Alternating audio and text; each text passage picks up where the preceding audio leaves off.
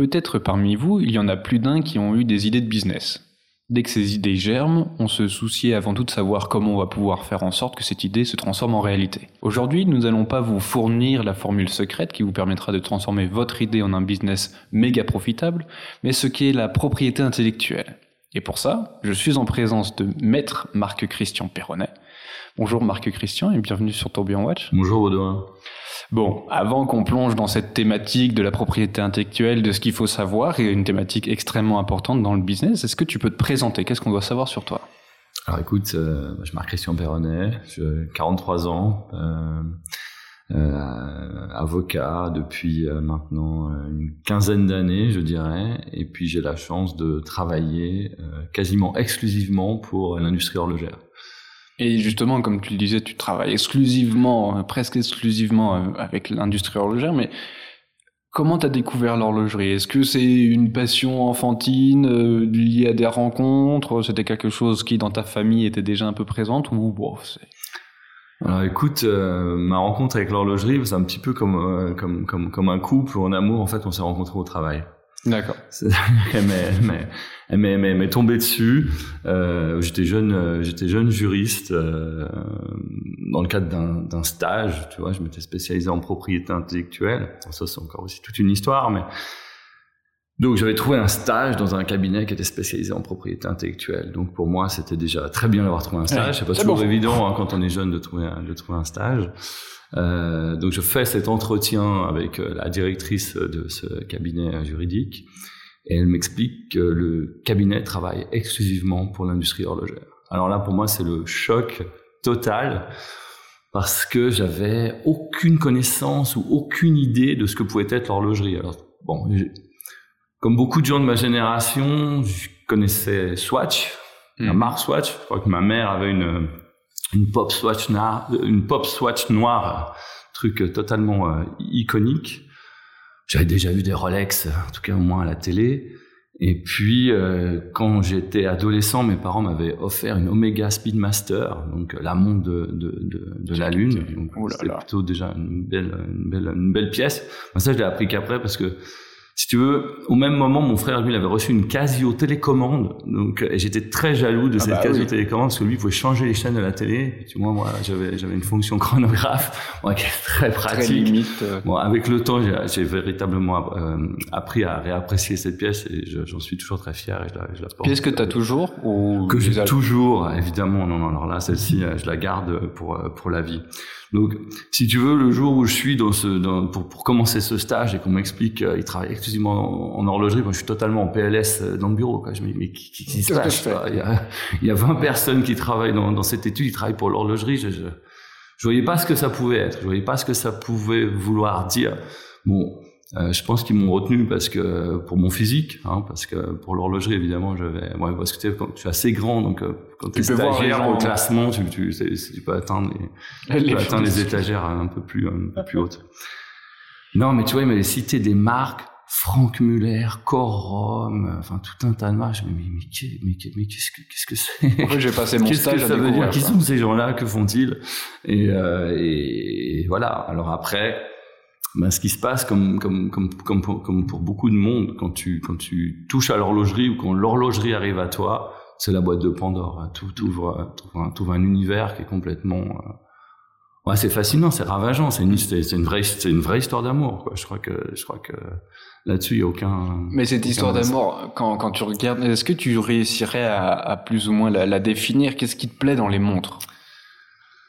Ce qui me plaît dans les montres, alors bah, déjà il y a une déformation professionnelle, c'est comme comme on n'a pas les marques déjà, déjà les marques me fascinent, les noms me fascinent. Je veux dire tous les quand quand quand je quand je vois une une montre finalement, ce qui va m'intéresser, c'est quoi la marque? C'est pas pour juger ou classer ou autre, mais parce que derrière une marque, derrière un nom, il y a évidemment euh, une histoire. Alors des fois, c'est son créateur. Euh, voilà, c'est la plupart du temps quand même, c'est des noms de, bah, c'est noms de, de, des horlogers ou alors des, des associés euh, d'une structure. C'est souvent le plus facile. D'ailleurs, c'est souvent un excellent choix de de, de marque. Hein, J'aurais tendance à dire que quand je vois des clients ah j'aimerais appeler ma, ma marque comme ci comme ça. Je dis mais et votre nom? Il est pas mal votre nom. Pourquoi est-ce que vous voulez pas utiliser votre nom? Euh, pour le moment ça a bien marché hein. Patek Philippe ouais, euh, Vachon Constantin. c'est juste. Mais il y a, y a, un peu de y a, alors, y a, alors des, des, fois les gens qui viennent tout de suite avec leur nom, il y a un petit peu d'ego peut-être, mm. et du, justement à contrario, des gens disent ah non je, je veux pas mettre mon nom, il y a, il y a un côté un peu euh, peut-être humilité, non je veux pas mettre mon nom, je préfère que ce soit un, un autre nom, ou alors euh, ou alors il y a une euh, crainte de perdre son nom. Parce que je pense qu'aujourd'hui les gens sont quand même connaissent bien la propriété intellectuelle connaissent bien la problématique des marques et savent que euh, ben, quand tu crées une marque aujourd'hui et si elle se développe bien si tu as des investisseurs c'est des gens qui mettent de l'argent ben, il n'est pas exclu qu'à un moment donné ben, tu perds un peu de toi-même et tu perds un peu de ton nom plus facile quand tu mets le nom un nom X ou Y qui n'est pas lié euh, personnellement à toi. Voilà, mais bon, malgré tout, on crée un attachement avec ce nom, donc euh, en fait, c'est une fausse, euh, c'est un peu une fausse problématique. Donc oui, voilà, moi je suis très très sensible ben, au nom, aux marques, aux origines, au pourquoi. Il y, a, y, a, une grande mode aujourd'hui qui est de d'aller rechercher des noms anciens, donc c'est assez fascinant de se dire, ben tiens, on, on, part sur une nouvelle aventure, mais sur un nom ancien, puis qui est quand même chargé d'histoire. Euh. Mm. Donc ça, moi, ça me passionne. Ça, c'est vraiment. Euh, je pense du coup, ouais, euh, pour définir un peu tout ça, toi, ton intérêt va, enfin, le produit est qu'une résultante de toute cette aventure, en fait. C'est vrai, c'est vrai. Et puis entre les deux, si tu veux, entre la marque et le produit, un, truc. Alors pour le coup, je, je pense, enfin, je, tu, me, tu me corriges, hein, mais je pense qu'on a en commun, c'est l'amour des gens.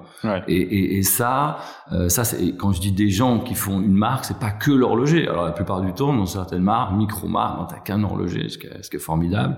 Euh, mais euh, dans des marques, bah, même petites, moyennes, bah, t'as une galaxie de personnes qui interviennent sur euh, dans, dans, une marque et puis euh, que ce soit dans la communication, que ce soit bah, évidemment dans le design, que ce soit dans la dans le dans, le, dans la fabrication du mouvement et et ces histoires humaines ah, c'est, c'est, c'est un produit qui rassemble tous ces gens-là et à la fois toutes ces personnes-là vivent quelque exactement. C'est vraiment le côté euh, euh, talking piece, c'est-à-dire t'as ta montre. Alors bon, tu peux lui faire raconter n'importe quelle histoire. Euh, voilà, la montre, comme on me disait tout à l'heure, elle allait sur la lune. Bon, ben, c'est bien, ça va toucher certaines personnes. moi, ce qui va me toucher le plus, c'est finalement cet ensemble de gens une, une personne, on est quand même rarement tout seul au final, il y a quand même beaucoup de sous-traitants euh, et de, de, de, gens même tiers, mais quand même qui interviennent, donc qui s'associent bah, pour faire naître un produit. Et ça, je, je pense que, euh, euh, bah, d'ailleurs pour le coup, euh, tes, tes, tes, podcasts le, le, montrent très bien. On voit vraiment une galaxie de personnes et d'intervenants, euh, de, de, de, de même on arrive même à venir interviewer un avocat dans, dans ce domaine-là. C'est vraiment qu'on a touché le fond, quoi. Bah, euh, non, écoute. on a fait le tour de l'industrie. La prochaine interview sera peut-être avec un broquier, donc on verra. Mais je pense qu'ils ont des choses à dire également, parce que le financement, euh, le financement d'une marque horlogère, c'est aussi, quelque, chose. quelque chose, c'est une aventure. Voilà. Mais oui. Et tu le disais très bien, là, on est avec un avocat. Euh, aucun contrat n'a été signé et tout ce qui est, tout ce que tu dis sera retenu contre toi. Oui, c'est sûr. En quoi consiste ton travail? Parce que je pense qu'il y a très peu de gens qui à la fois connaissent vraiment ce que c'est la propriété intellectuelle, on a tous plus ou moins une idée très vague, et, le métier d'avocat. En quoi consiste ton métier? Le métier d'avocat est avant tout un métier de, de conseil et d'accompagnement. C'est-à-dire que finalement, pour bien faire son travail, euh, il faut connaître ses clients. Et je dirais que le, la, la, première étape pour pour pour un, pour, pour, un, avocat comme moi, c'était euh, avec le temps d'apprendre ce qu'était euh, l'horlogerie. Euh, je pense pas qu'on puisse bien euh, conseiller euh, des clients horlogistes en n'ayant aucune idée de ce qu'est l'horlogerie. Il y a trop de, il y a trop d'intervenants. C'est un univers euh, bah, qui doit être euh, maîtrisé euh, pour euh, bah, pour accompagner ses clients ses clients au mieux. moi, j'ai eu beaucoup de chance par par mes rencontres parce que on m'a pris un petit peu la main aussi pour me faire découvrir euh, ce qu'était réellement euh, l'horlogerie. J'aurais pu effectivement me contenter de me dire bon ben voilà, il y a je vais lire des livres, droit, je vais lire des livres, je vais regarder la télé, lire des magazines, mais il y a eu plusieurs rencontres. Alors, je sais pas si on peut citer des gens. Ah, vas-y, vas-y. L'une des premières, je pense, c'était avec l'ingénieur brevet avec lequel euh, avec lequel je travaillais et avec lequel euh, l'étude dans laquelle je travaillais euh, collaborait, c'est François-Régis Richard. François-Régis Richard, c'est un de mes meilleurs amis. donc lui, il est ingénieur brevet. Et euh, je me souviens toujours à mon premier Battle World, il m'a pris la main et il m'a dit euh, viens, euh, on va dans telle marque, on va aller voir ce qu'ils font, je vais te montrer. Et lui, il a commencé à, à ouvrir des portes comme ça dans ce mm. dans ce salon et m'a initié à la à, à, la technique horlogère, à, la mécanique horlogère, en m'expliquant, en me disant, tu vois, ça, cette fonction-là, meilleur professeur. Ça. Ah ouais, là j'ai vraiment une meilleure professeur. C'est un passionné. Euh, euh, voilà, j'ai l'occasion de lui rendre hommage ici. Euh, vraiment, euh, merci parce que c'est vrai que je pense que ça, ça, a quand même changé, euh, ça a quand même changé ma vie. Et puis d'autres rencontres, une personne qui malheureusement est, est décédée aujourd'hui et que les gens de l'industrie horlogère ont, ont, bien connu, c'est Éric Autin-Girard. Éric Autin-Girard, lui était notamment journaliste, je crois, et il avait euh, co-créé, co-fondé avec d'autres, euh, il y a une quinzaine d'années, un, un, un, club de passionnés ici à Genève qui s'appelait le Cercle de l'horlogerie. Euh, et ils, ils avaient euh, euh, organisé des interviews et des rencontres avec des CEO. Je veux dire, on a, on a rencontré Nicolas Hayek, on avait rencontré François-Paul Journe. Je veux dire, moi j'avais, j'étais, j'étais à la juste avant mes 30 ans, à la fin de ma, mes, 20 ans, on va dire, rencontrer toutes ces personnes de l'horlogerie, ça a été... Euh, Qui peuvent paraître inatteignables. Hein, c'est, à cet endroit, c'est, lors de ces réunions, j'ai rencontré notamment euh, Eric Giraud, je veux dire Eric Giraud, que je crois que tu as déjà interviewé. Euh, c'est des gens qui ont partagé avec euh, une telle euh, euh, ferveur et amour de l'horlogerie que moi ça a vraiment été des ça a vraiment été des guides qui m'ont permis et qui me permettent aujourd'hui bah, de pouvoir me conseiller mes, mes, mes, clients au plus proche de la réalité de ce qu'est l'horlogerie aujourd'hui.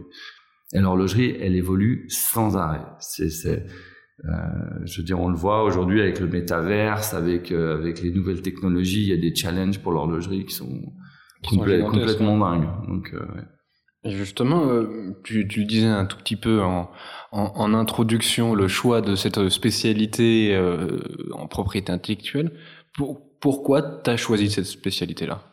Écoute, alors moi, je, je, je, je on va dire, j'ai pas, pas de chance, ou c'est que, ou c'est que de la chance. Ma vie, c'est que je m'ennuyais terriblement en faculté de droit. Tu vois, j'étais dans l'amphithéâtre. Bienvenue au club. on était des amphithéâtres bondés. Euh, après deux années de droit très théorique, euh, je me disais euh, au secours, quoi. Il faut que, faut que je sorte de là, quoi. C'est pas possible. Il faut que je, je, je, sentais vraiment que la matière était en train de m'échapper et que je, je voilà, je, je, me voyais pas capable de finir ces études-là. Euh, donc il fallait que je fasse quelque chose d'autre de ma vie. Donc j'ai fait quelque chose que mes parents souhaitaient que je fasse depuis à peu près 15 ans, c'est que j'ai ouvert des livres d'orientation, des guides d'orientation euh, sur en gros qu'est-ce que vous voulez faire euh, dans, dans, dans votre vie. C'est vraiment des livres épouvantables. Hein, je veux dire, à moins que tu aies vraiment quelque chose à chercher dedans, tu vas pas les trouver quoi.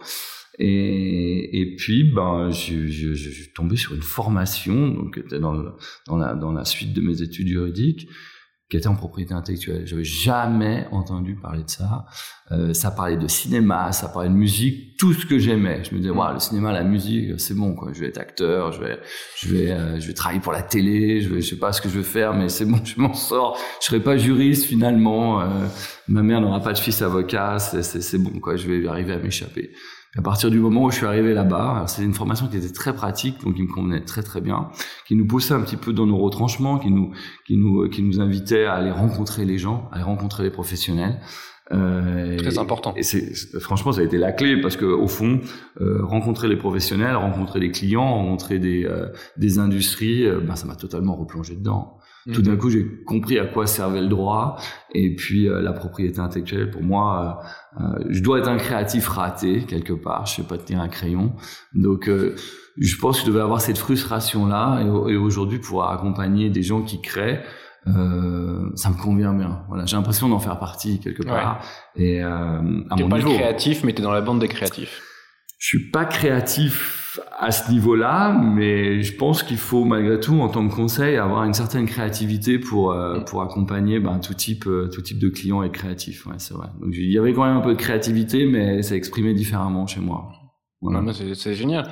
Et justement, tu, tu parles de, de la propriété intellectuelle, de, la formation que tu as fait. Est-ce que tu peux nous donner euh, une définition? C'est quoi la propriété intellectuelle? Bah écoute, de manière surprenante, il faut savoir que la, la la, base, ou plutôt le, principe de base, c'est la liberté de copier. Et ça, souvent, on l'oublie. La, la, vraie base, c'est pas la propriété intellectuelle. La vraie base, c'est de se dire que quand quelqu'un crée, il donne les choses euh, finalement au domaine public et ces choses-là, elles sont censées euh, euh, s'additionner pour faire d'autres choses. Voilà, c'est ça le principe de base. Mais euh, créer, ça demande du temps, ça demande de l'énergie, on y met énormément de moyens. Donc la société s'est quand même dit, euh, il faut qu'on puisse récompenser ces gens-là.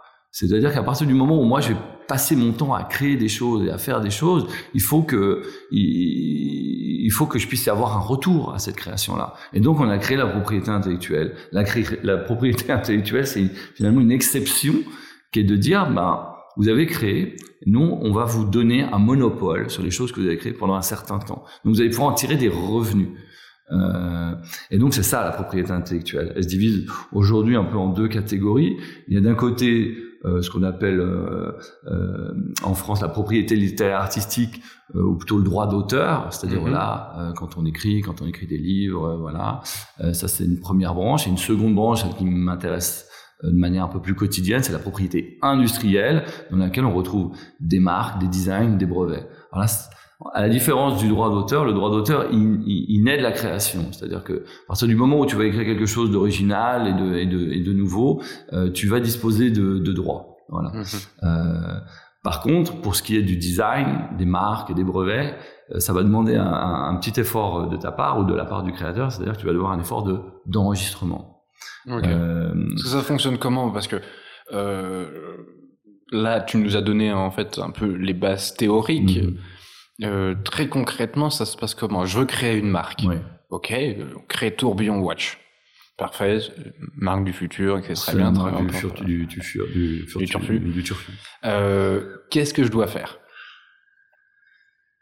Euh, il faut que je la dépose où euh, Comment Est-ce qu'il faut prendre ce brevet euh, européen, mondial, euh, juste Alors la, vraie question qu'il faut se poser, bon, finalement, Tourbillon Watch, avant même d'être Tourbillon Watch, c'est une idée. Mm. Je veux dire, alors qu'est-ce qu'il y a derrière cette idée? Je te pose la question. Qu'est-ce que qu'est-ce que finalement représente Tourbillon Watch aujourd'hui? Qu'est-ce que qu'est-ce que qu'est-ce que c'est? Il faut il faut pouvoir classifier ce qu'il y a derrière cette idée. Euh, est-ce que c'est juste un nom? Euh, Si c'est un nom, euh, donc éventuellement c'est un nom commercial. Qu'est-ce que, qu'est-ce que Tourbillon Watch Tourbillon Watch? Alors de ce que j'en sais, c'est finalement c'est euh, un média euh, mhm. voilà. Donc là on est plutôt dans des dans, dans, dans, certaines classes de, de, de, services éventuellement une agence de communication quelque chose comme ça. Donc là déjà on pourrait se dire bah voilà Tourbillon Watch finalement c'est une marque peut-être. Voilà il faudra encore analyser sa distinctivité mais ça c'est une, une autre histoire. C'est parce que certains certains offices un peu un peu vicieux pourrait nous dire que oui, mais alors c'est quoi? C'est une agence de communication qui fait sur les montres à tourbillon. voilà, sur la distinctivité, il y aurait, il y aurait, un vrai, un vrai sujet à, à, se, à, se, à se questionner. Du coup, il y a, euh, on va mais c'est pas qu'une marque, c'est pas qu'une marque. il faut, il faut savoir que du coup, parce que de, du point de vue, on va dire du moldu, celui qui, qui ne touche pas à la matière du droit, euh, on a l'impression que c'est très simple. C'est que euh, tu vas créer quelque chose, tu y mets un nom qu'on appelle une marque, mhm. et que on a l'impression qu'on va juste prendre ce bout de papier là et qu'on va aller à un endroit et qu'on va le déposer, on va dire ça c'est à moi, euh, faut pas que les gens l'utilisent.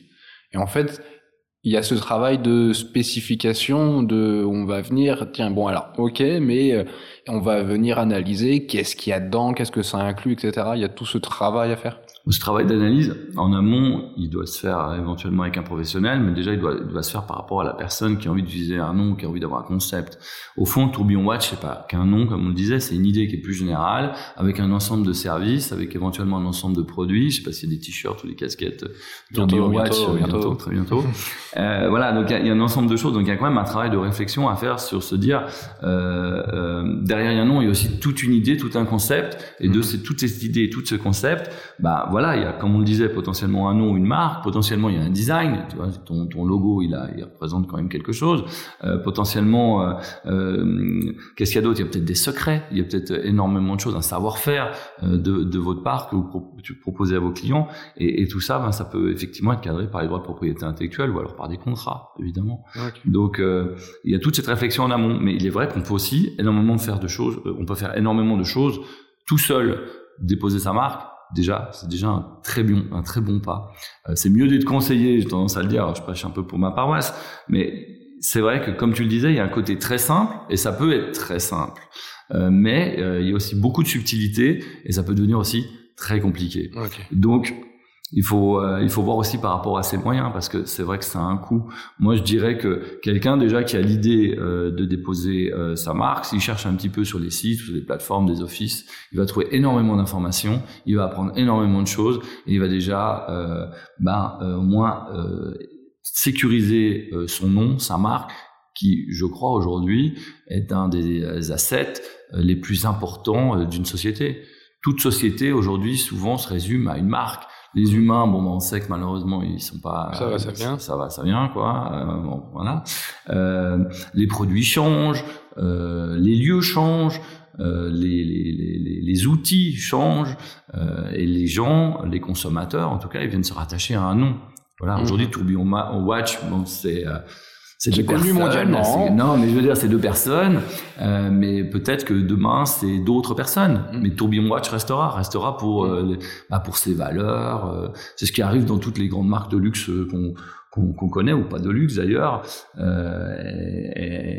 ces marques portent des valeurs. Voilà. Est-ce qu'on se souvient de l'humain? Est-ce qu'on se souvient du lieu? C'est pas, pas pas si sûr. Mm-hmm. Et du coup. Euh là, on est à Genève. Mhm. En Suisse, où est-ce qu'on dépose la marque? Alors aujourd'hui, tout est dématérialisé, je te rassure, ça se passe euh, en ligne. Mais, et, les, et les serveurs des, des, euh, des, euh, des sociétés qui, de, pardon, les, les serveurs de, de l'office suisse sont situés, j'imagine, à Berne, donc mm. le lieu de le, le, lieu de où siège l'institut la, de la propriété intellectuelle. Ok. Voilà. Et en France, ça serait l'INPI. En France, ce serait l'INPI à Paris, effectivement. voilà. Donc ça, c'est quelque chose aussi qui est important de, de rappeler. Euh, c'est que tous ces droits de propriété intellectuelle, de propriété, propriété industrielle sont des droits nationaux. C'est-à-dire que c'est pas parce que tu as déposé ta marque en Suisse qu'elle est forcément valable en France. Donc il faut faire des efforts euh, territoire par territoire, et c'est pour ça que ça devient très très très coûteux.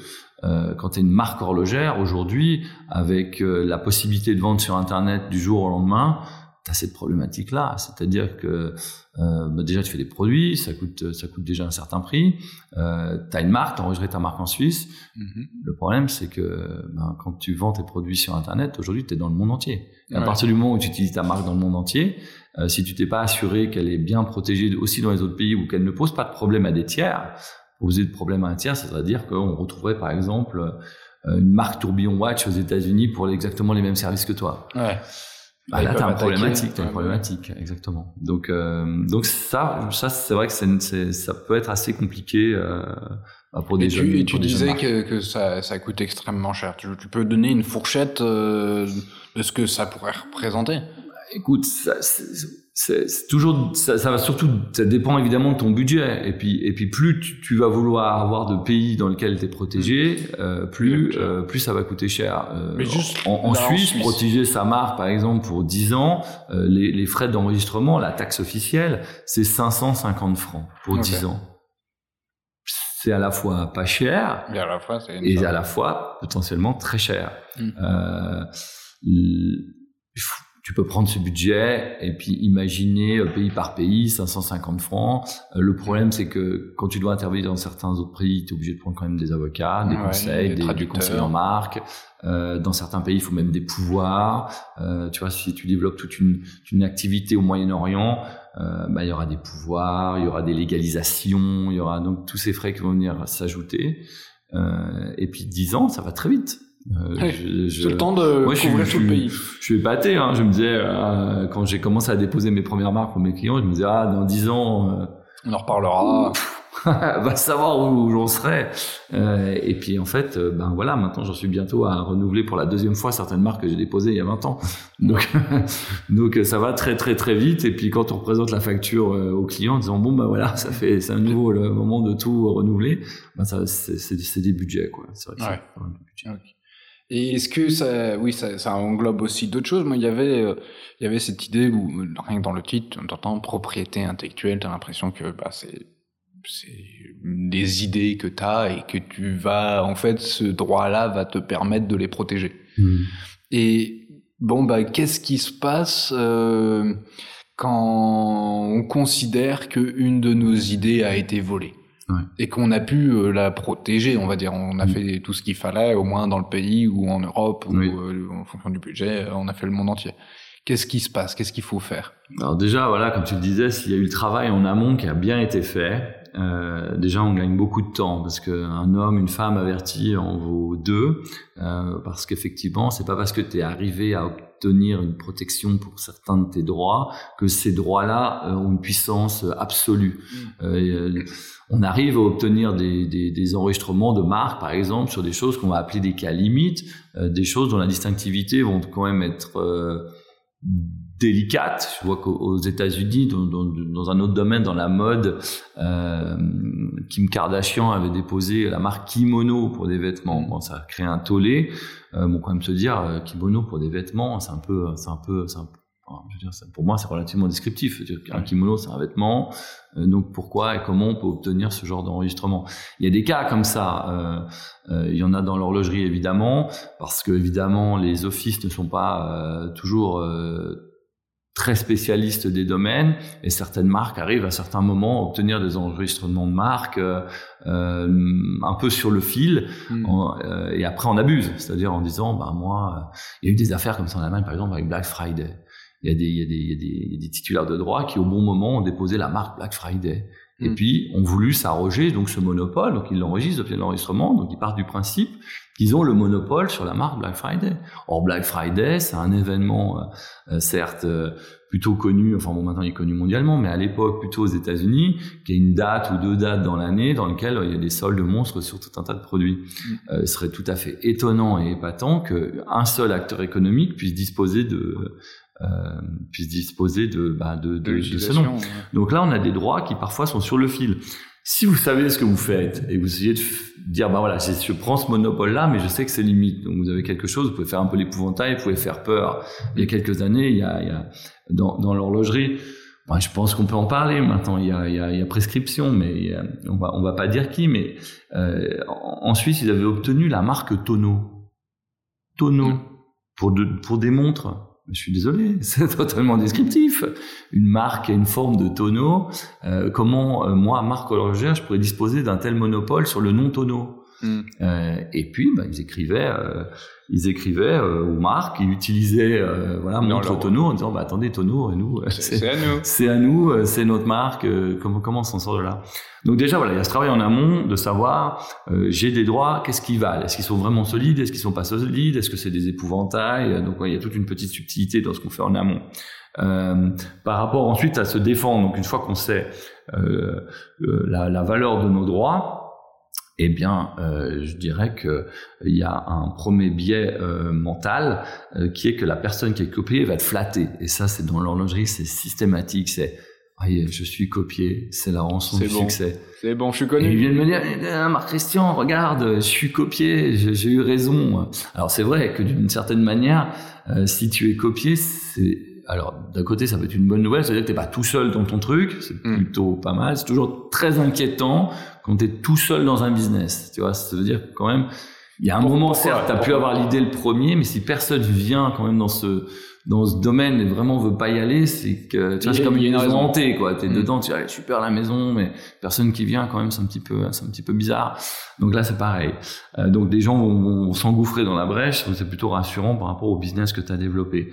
Euh, par contre, c'est là que c'est vrai que les problèmes commencent. Euh, c'est vrai que généralement, euh, quand euh, un client euh, a été, on va dire, contrefait, que sa marque était usurpée, que son design était usurpé, que ses brevets ont été copiés, usurpés, c'est très problématique parce que c'est pas parce que tu as payé pour déposer ta marque, ton design, ton brevet que tout d'un coup, tu vas pas devoir qui va payer euh, pour euh, pour te défendre. Ouais. Et les coûts de défense sont autrement plus élevés que ceux du dépôt. Donc on va dire que les dépôts sont, ont un petit côté épouvantail. Et pour ce qui est de la défense, c'est d'autres budgets, c'est d'autres stratégies. Euh, je suis aussi médiateur euh, parce que euh, par la force des choses, j'ai été obligé de trouver des voies pour essayer de aussi trouver des solutions autres que la voie judiciaire, mhm. euh, surtout dans un domaine tel que l'horlogerie, parce que malgré tout en Suisse tout le monde se connaît.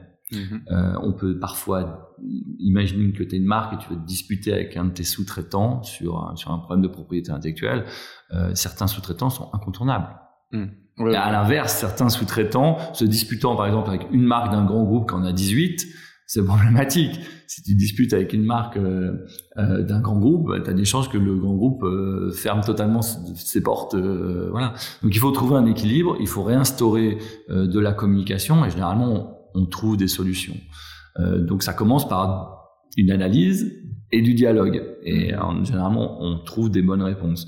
Quand il n'y a pas de dialogue, quand le dialogue n'est pas possible ou quand les problématiques finalement sont euh, transnationale, euh, c'est-à-dire que euh, va y avoir une société suisse contre une société étrangère qui peut être de, européenne, asiatique, américaine. Des fois, le dialogue est un peu moins, un peu moins facile, un peu moins aisé. Euh, et ben dans ce cas-là, ben voilà, il y a la, la, la solution des, des, tribunaux, il y a la solution de, bah, de, de déposer euh, des plaintes, des actions en contrefaçon mais c'est un long chemin, c'est un très long chemin. Ça, les procédures aujourd'hui, euh, dans tous les pays, prennent beaucoup de temps. Ça peut être dix ans de procédure très facilement pour un problème de propriété intellectuelle. J'ai vécu un dossier de design, ça a duré dix ans. Voilà, dix ans. Dix ans avec des solutions euh, qui parfois à la fin sont parfaitement euh, étonnantes. Tu hmm. peux te retrouver après dix ans de procédure avec un tribunal qui va considérer par exemple que ton design n'est pas n'est finalement pas si nouveau et pas si original. Hmm. Et donc en fait en voulant défendre tes droits tu vas tout perdre. Ouais. C'est la tuile. C'est la tuile et c'est là où, à mon avis, euh, en tant que créateur, bon ça c'est mon rôle, hein, tu me demandais quel était mon, en quoi consiste mon travail, mais mon travail est véritablement de, de conseiller, d'accompagner, d'avertir, de dire il y a un risque. Risques, le risque, le risque, il existe. Euh, Qu'est-ce qu'on est prêt à tolérer euh, finalement pour euh, euh bah, pour survivre. Mm. Voilà, mais dans la création, il y a une fois de plus beaucoup d'ego et puis on a souvent l'impression qu'on a euh, beaucoup inventé. Alors moi, je suis assez transparent avec mes clients et puis j'essaie de les quand même de les, de les challenger en les invitant à réfléchir. Dans l'horlogerie, euh, c'est certainement le cas dans d'autres domaines, mais il y a une amnésie assez folle sur le passé. C'est mhm. que énormément de choses ont, déjà été créées. On, on oublie. Et euh, comme ça, du jour au lendemain, une marque va euh, potentiellement se présenter comme celle qui a inventé ou réinventé une forme qui, au fond, quand même, a été utilisée, usée euh, par toute l'industrie. Mmh. et, et si tu n'as pas le bon conseil, ou si tu n'es pas capable d'aller chercher ces antériorités, de dire mais attendez, euh, si tu n'es pas capable de montrer à un juge en fait dans une procédure que euh, ce que défend quelqu'un en disant c'est mon droit, c'est moi qui ai inventé ça, alors qu'au fond ça existe depuis la nuit des temps, si tu mhm. n'apportes pas ces éléments-là, t'es mort. T'es mort. Et c'est là où ça doit être super intéressant, parce que dans ton travail, tu vas être amené euh, à tout d'un coup, euh, bon, le sujet va être euh, très actuel, etc. Mm. Euh, disons, retrouver les brevets, c'est un coup sur Internet, tac, tac, c'est bon, t'as contacté l'office et mm. on a les preuves. Mm. Et l'autre où, bah, il faut retourner dans des archives, retourner dans des bibliothèques, presque à retrouver les ouvrages, etc. T'as tout ce travail où euh, je pense que tes journées sont jamais similaires, où les cas peuvent changer à chaque fois, et t'as pas ce truc de, d'une certaine manière, j'ai mis en place une forme de routine, hop, je sais où est-ce qu'il faut aller chercher, et puis, et puis c'est bon, quoi. Non, c'est effectivement pas un, travail très routinier. Euh, alors au début de ma carrière, il y avait Internet, c'était balbutiait, euh, donc toutes ces choses-là, comme tu disais, ben oui, c'est vraiment un travail d'archéologie. Hein. On allait dans les musées, on allait dans les magazines, on, on feuilletait les magazines. C'était des journées entières de collection de magazines qu'on avait depuis euh, euh, depuis le plus longtemps possible pour aller rechercher ben, justement ces antériorités. On a deux types de clients. On a des clients d'une part qui veulent euh, s'assurer qu'ils vont pas enfreindre des droits voilà, donc il faut chercher, il faut rechercher euh, si effectivement des choses ont déjà été créées dans ce style-là ou ont même été déposées. Et puis bon, on a des clients aussi qui veulent s'inspirer, mm. évidemment. Qu'est-ce ah, qui est possible euh, Qu'est-ce qui est possible de faire? C'est un peu, c'est un, un, peu vicieux. Mais après tout, comme tu le disais, il y a des trends, il y a des tendances. Euh, et, et c'est ce qui rend aussi le métier euh, assez fascinant, euh, c'est que au fond, tout d'un coup, tu vas avoir une année, euh, bon, bah voilà, euh, euh, allez, c'est l'année de où l'homme a marché sur la Lune. Alors, on va tous parler de la Lune. voilà, comment est-ce qu'on va le faire? Comment on va, on va pouvoir. Alors, il y a une double problématique, c'est sur le travail de la de la pièce en elle-même, mais aussi sur la communication. Comment est-ce que tu fais pour communiquer sur euh, l'homme qui a marché sur la Lune sans forcément empiéter sur ben, Oméga, puisque c'est euh, euh, Neil Armstrong, il avait quand même la, la montre Oméga au poignet. bon, mm. qu'est-ce qui t'en empêcherait toi d'en parler? Donc il faut, faut que tu trouves aussi le, le, bon équilibre. Le, bon équilibre. Une autre année, ça va être l'année euh, où tout le monde va vouloir parler des dinosaures et puis euh, et puis et puis tout le monde va vouloir faire sa monte autour des dinosaures. C'est vrai, hein, vous pouvez chercher dans les archives. Ah Aujourd'hui, en 2020, le travail est, il est un peu plus en 2022. Euh, en 2022. dans les années 2020, pardon, c'est vrai. Je vais toujours me rajeunir, c'est terrible. En 2022, le travail, il a, il a évolué dans le sens où il y a énormément de bases de données aujourd'hui qui sont accessibles. Euh, donc c'est un travail qui est un peu plus d'informaticien, je dirais. Et d'ailleurs, c'est assez étonnant euh, pour le travail de l'avocat. Bon, là, c'est un travail d'avocat qui est un petit peu euh, euh particulier dans le sens où il y a énormément de, d'aspects finalement techniques à prendre en compte. Soit du, mais les outils informatiques dans le métier d'avocat, c'est devenu la clé. je crois qu'on parle ah de bah legal tech. Euh, mm-hmm. totalement quoi. L'avocat du futur, du turfu, comme tu disais tout à l'heure, bah c'est un c'est un c'est un avocat qui maîtrise parfaitement les outils informatiques. Aujourd'hui, un avocat qui maîtrise parfaitement les outils informatiques, alors je dis pas que c'est mon cas, euh, mais c'est quelqu'un qui finalement va savoir où chercher l'information et en l'occurrence est capable, qui a accès à des bases de données, euh, euh, par exemple de l'horlogerie qui existe aujourd'hui. Euh, il y a des spécialistes, il y a même des domaines entiers qui se sont spécialisés, alors pas forcément que dans l'horlogerie, euh, mais pour retrouver des antériorités. Euh, je l'ai longtemps fait moi-même, en étant indépendant et seul, ça prend beaucoup trop de temps. Maintenant, je travaille avec, avec des sociétés qui sont spécialisées dans ce genre de recherche et qui trouvent des choses extraordinaires. On même pas pu imaginer. non, il y a certaines choses, on se dire ah tiens c'est nouveau, c'est vraiment original. Et puis en fait, euh, mais ce qu'on a, la chance qu'on a avec l'horlogerie, c'est que c'est un, univers relativement fini. Euh, parce que l'horlogerie est apparue un, il y a un certain nombre d'années quand même. Un petit peu. Mais, mais on, on, a de la, on a de la matière, on a du papier, on, on a, on, a, on a des archives, on a des choses. Euh, donc c'est beaucoup plus facile que par exemple dans la joaillerie. La joaillerie, les bijoux, c'est c'est la nuit des temps. Alors là Là, c'est très très difficile euh, quand des clients viennent dans la joaillerie euh, en proposant euh, leur création. Très difficile de savoir finalement qu'est-ce qui a déjà été créé, pas créé. Et il y, a hmm. vraiment du coup pour les créateurs en, en joaillerie de, de un, un, vrai risque, quoi, un, vrai risque par rapport à, ça passe à la valeur de leur de, de leur création. Hmm. Mais il y a des vrais gens qui innovent dans les deux domaines. Bah ouais, mais c'est très bien, mais il, il, en faut. Et à propos du genre, tu disais que bah, voilà, quand même une certaine spécialité dans l'horlogerie. Est-ce que tu aurais une anecdote à nous, à nous raconter que tu as vécu grâce à ton travail? Je suis sûr que tu as des choses euh, que tu peux raconter en off et que tu peux aussi raconter au micro. micro. Non, non, non.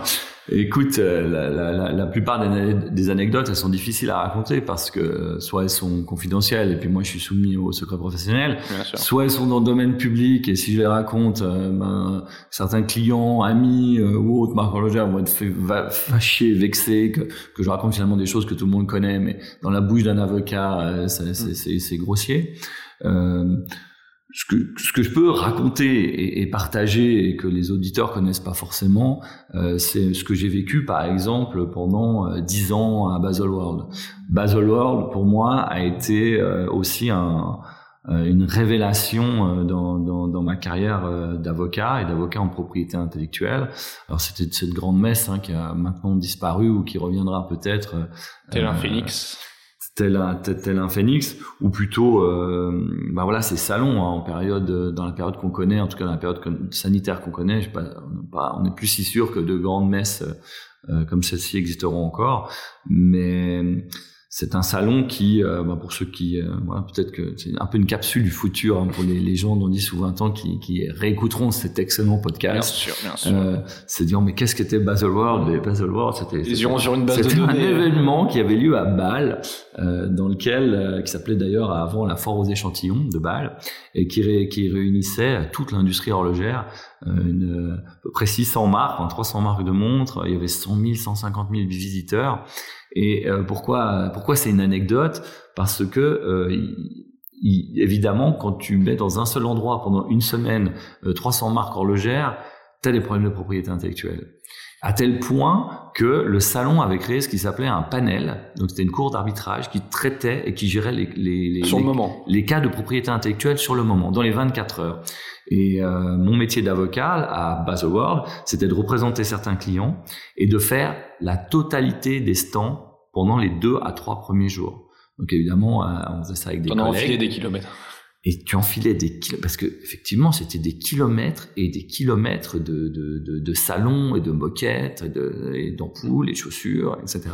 Et on allait visiter tous les stands. Alors des fois, on se faisait passer pour des acheteurs, enfin, c'est mal, mais enfin bon, il faut provoquer pas le crime, mais il fallait bien. Il y a beaucoup de choses qui étaient cachées, évidemment, Ouais. pendant ce salon-là, parce que euh, il y a des, il y a des, il y avait des fabricants, euh, des distributeurs du montre de monde entier, et évidemment que la, la plupart s'inspiraient euh, des grandes marques et évidemment des marques suisses qui sont euh, quand même parmi les plus créatives au monde, euh, que ce soit en matière de design ou en matière de, bah, d'innovation euh, technique.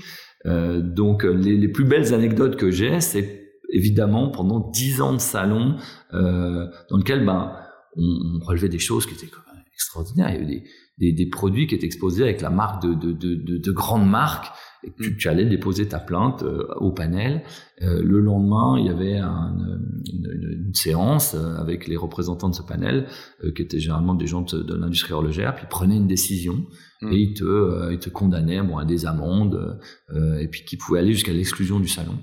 De- dans le genre à- dans le genre anecdote, il y avait eu par exemple pour pour Gucci dans les années 80, euh, il y avait eu euh, un des un- alors c'est un des fils ou un des petits-fils Gucci qui avait eu l'idée de vouloir faire euh, une marque de montre Gucci. Et euh, évidemment, bah, la marque Gucci appartient, en tout cas à l'époque, appartenait euh, soit encore à la famille Gucci, soit peut-être déjà au groupe PPR euh, devenu Kering. Et il leur avait fait fermer euh, totalement euh, le stand, évidemment, pour la Ouais. violation de la marque Gucci. C'est pas parce qu'on s'appelle Gucci qu'on peut vous faire des utiliser. Gucci. Ouais. Il faut encore être propriétaire de la marque Gucci. En l'occurrence, c'était euh, bah, soit la famille, soit le groupe Gucci qui, euh, qui pouvait encore faire euh, des montres Gucci. Trop Un exemple, un exemple. Un exemple. Parmi, parmi tant d'autres. Et bah, Là, c'est bon, il y a prescription. on peut Ah, c'est bon, c'est bon, on peut. On peut.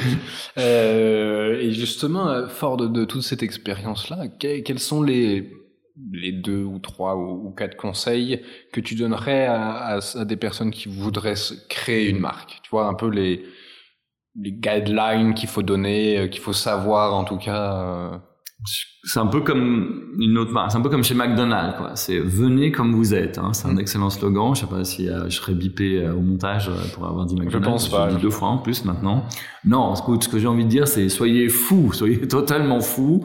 Euh, Il n'y a pas de règles, il n'y a pas de, il y a pas de, il a pas de guide dans lequel il faudrait suivre des étapes et puis on arrive à un résultat. Il y a mille possibilités d'y arriver. Il y en a quasiment autant de pas y arriver. Euh, on pourrait citer euh, Mark Twain, hein, je sais pas si vous avez lu euh, Tom Sawyer, ce genre de choses, mais euh, en gros, lui, on lui a attribué une phrase que, que, que j'adore, c'est « il ne savait pas que c'était impossible, alors ils l'ont fait Hmm. ». Voilà, mais c'est ça l'horlogerie. C'est que si vous savez pas que c'est impossible, vous allez le faire. Par contre, si, si vous y croyez trop, non, ça va pas le faire. Non, il faut, il faut, non, il faut être Un peu très fortement passionné, Ouais. il faut être complètement fou. Euh, il faut peut-être être conseillé effectivement sur tout un tas de domaines à un moment donné, mais pas forcément prendre les conseils comme des directives. Moi, c'est ce que je dis aux gens qui viennent me voir, parce qu'il y a quand même au moins.